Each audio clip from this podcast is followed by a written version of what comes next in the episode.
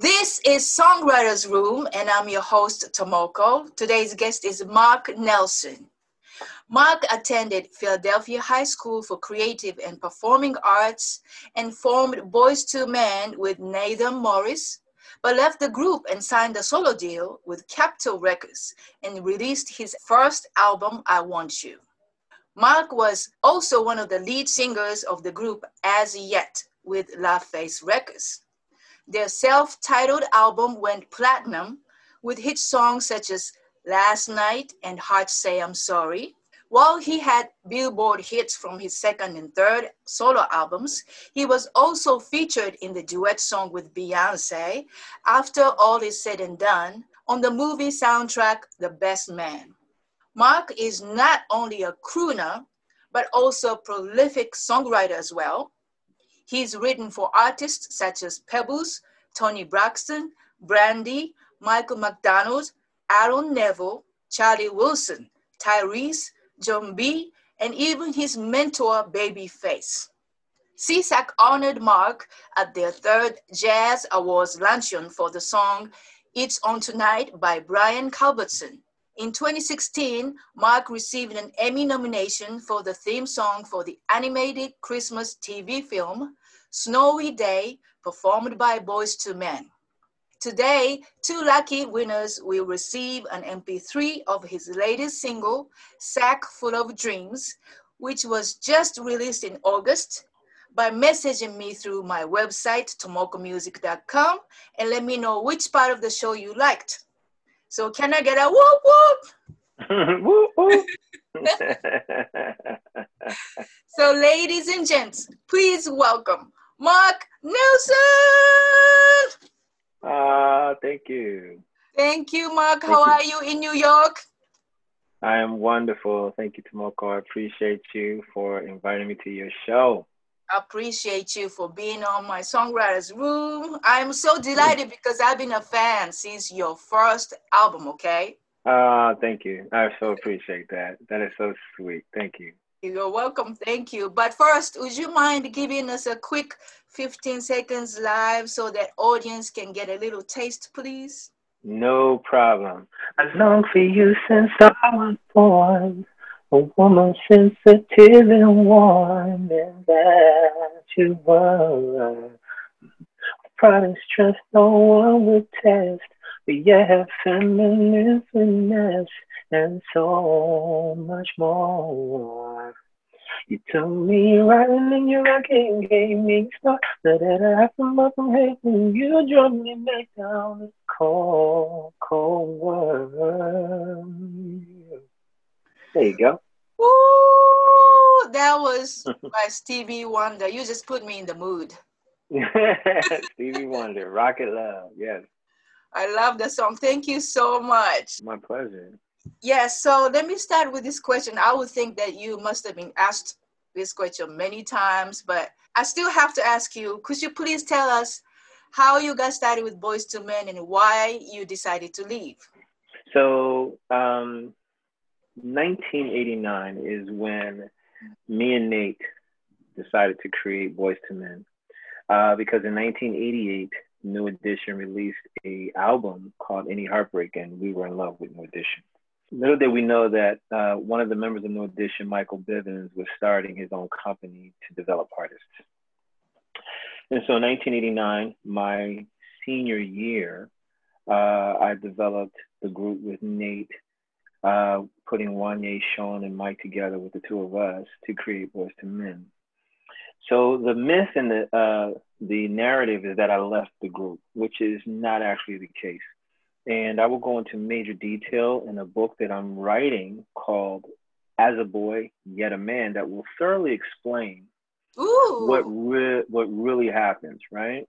Okay. But um, but just to give you a little piece, tragically, while we were trying to do a deal with Michael Bivins, we were signed to a local management in Philadelphia that because I signed on the dotted line as an adult, being 18 years old, the management didn't want to let me go. And that's where it started to kind of spiral out of control and for me. And it was the most tragic and devastating thing for me not to be a part of a group that I created. Mm. Once that took place, I had no other choice but to take another deal with uh, Capitol Records to do the solo thing. I never wanted to be a solo artist. I wanted to be with my group Boyz II Men, but that didn't happen. Mm-hmm. It is totally wrong conception that's online. Yeah, absolutely. And it will change once I start to promote the book and and then just blast the social media world to let them know the truth. Yeah, because it doesn't make any sense that you would put together a group only for yourself to decide that you don't want to be a part of what you what you created. You know. Wow, you didn't want to be a solo artist. No, no, not at all. I love harmonies. I love singing with others, but that was the narrative at that time mm. that uh, you know, took its course. When is the book coming out? I'm looking to release it next spring. Mm. And you did audiobook yeah. too? Oh yeah, yeah, it's gonna be an audiobook, ebook, hard copy, absolutely. I would love that. I would definitely buy it. Thank you. Welcome. So what about uh, Az Yet? You, you know, I love the song last night, especially this part that you sang. I saw the sun, the moon, the mountains yes. and the rivers. I saw heaven when I made sweet love to you. Thanks, sweetie, thanks. so what happened yeah. to Az Yet? Well, interesting story with that is when I missed my opportunity with my guys, Boyz II Men, and then I went and did a solo record, the irony is that I had to go back and perform at the same venue I got us discovered, me and Boyz II Men discovered, which was called the uh, the Convention Center um, in Philadelphia. So I go do that. I go to do a performance there, and when I was leaving to go home, there were a group of guys outside waiting for me and they wanted me to help them with their harmonies. And this was in 1991.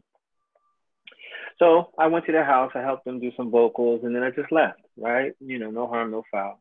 Mm-hmm. And in 95, the tail end of 95, I'm in Los Angeles. I had met Babyface a few times, and I was working with one of his producers.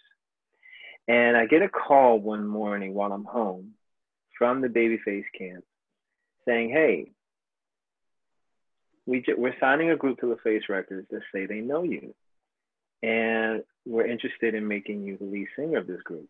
So when I get there to meet the guys, to my surprise, it was the same guys I helped in '91 in Philadelphia, and at the time they were called Az Yet Untitled. Hmm. They made me the lead singer, took the Untitled off, and we were now called Az Yet. So little did I know that I planted a seed four years prior to be in a group that I didn't know I was going to be a part of. That's amazing to me. So, yeah. Interesting. Yeah, yeah. So we went on to do, you know, the uh, the debut CD. Um, last night we did "Hard to Say I'm Sorry," the the, the rendition of the Chicago song "Hard to Say I'm Sorry." Toured the world, platinum records, nominated for various awards like the Grammys and so on. And uh, you know, business would have it there were major differences, you know, between us, uh, which, you know, sadly pushed me to have to go do a solo record. Okay. And then I signed with Columbia Records. Okay. Yeah. I like to know how it's like to have Babyface as a mentor and what kind of things he has taught you. Oh man, listen, the greatest experience of my life when I was in 10th grade um, in high school, I had saw him sing for the first time, and I knew then that I wanted to work with him. So every year, I'm just following him, loving everything about him, everything that he's written. Again, not realizing one day I would be in the studio with him like every day, right?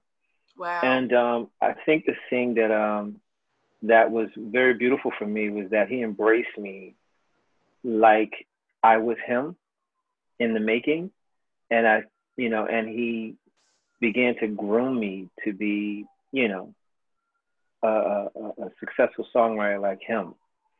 Uh, one of the things that he taught me was how to structure a song mm. and the power of the lyric, mm. the words, you know, the lyrical content, you know. Um, he would always say to me, in so many words, this is just my phrasing, you know, when you read a lyric, it's almost like reading a letter that you wrote to someone. And if you can read that letter and it makes sense, you've written a great lyric. Mm. Yeah. That's a great takeaway. yeah, thank you. Thank you for that. You know, when I close your eyes and I, your natural voice, you almost sound like Babyface. Uh, you know, I, I would say being around him long enough, you know, you pick up certain.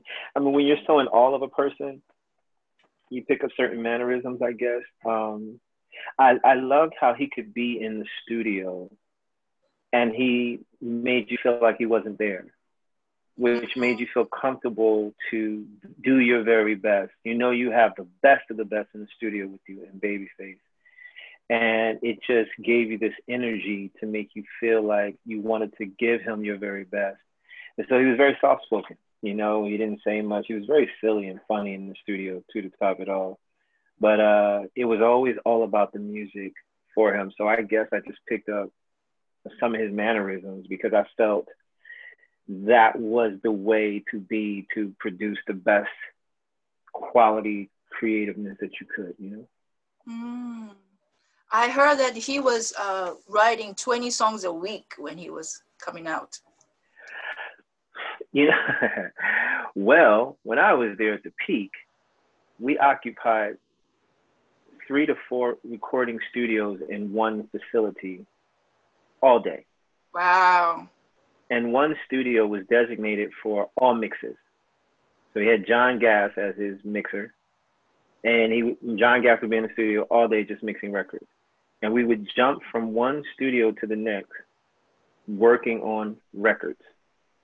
I was there when he did the Waiting to Exhale, when he did his album The Day.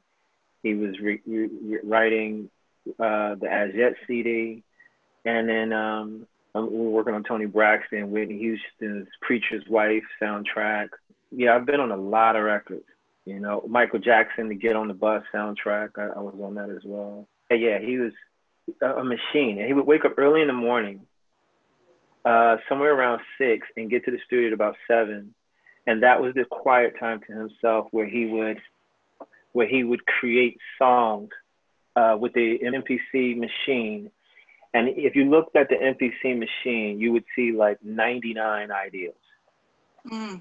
So he would just have ideas, you know, and that would be in the morning time. And then come like, you know, noon, it would be into like full production mode. You know, whether it's recording a vocal or whether it's putting a, a guitar down or something or another, one song after the other. He would start, kind of tweak a little bit of this song and then put that away. The engineer would pull up another record. So it was, yeah, it was a crazy factory. Oh, that's awesome. So, as a songwriter, how profitable has it been for you? Have you always managed to get the fair share dealing with major labels? Yes. Um, when you say always, you know, my career spans over 28 years. Mm-hmm. Right. So in the beginning, you know, like anyone, any rookie, you had your bumps of bad deals, um, people not seeing your value because you don't have a name yet. So when you're working on creating contracts with, you know, major labels, independent labels, artists and managers, in the beginning, you know, it wasn't as lucrative as I'd like as I would have liked for it to be.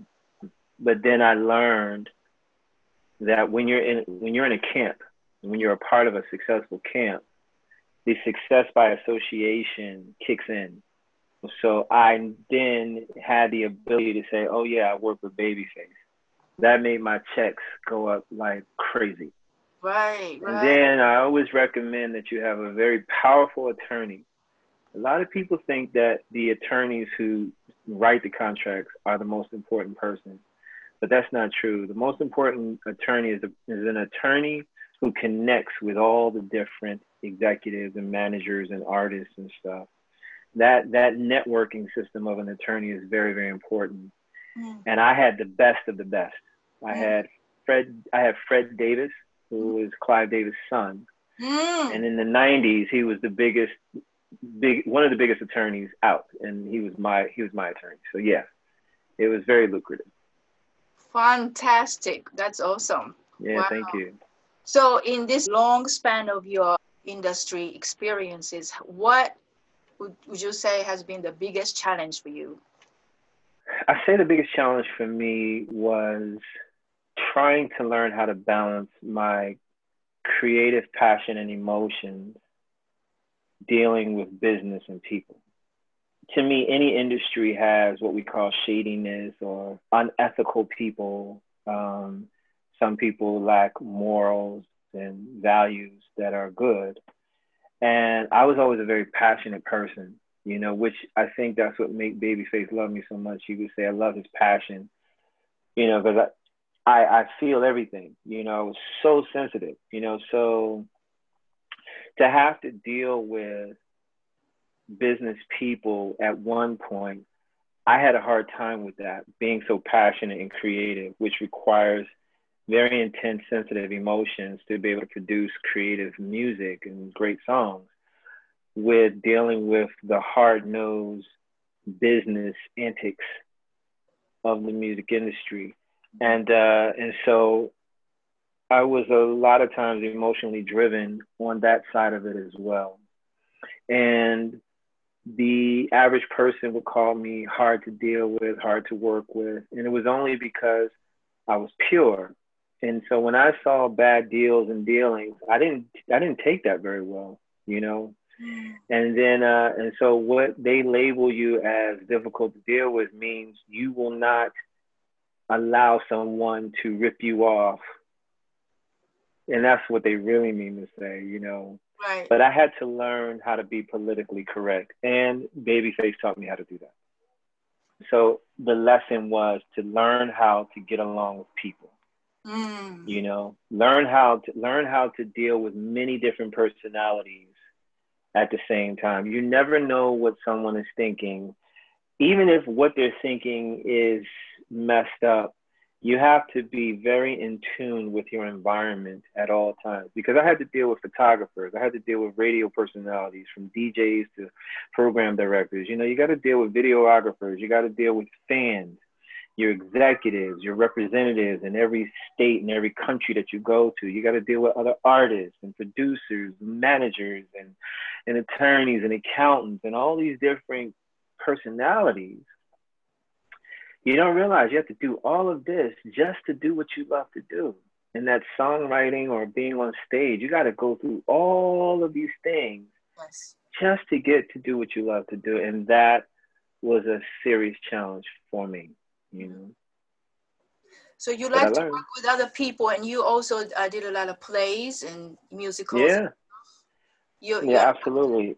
Yeah. Is that yep. why you moved back to New York?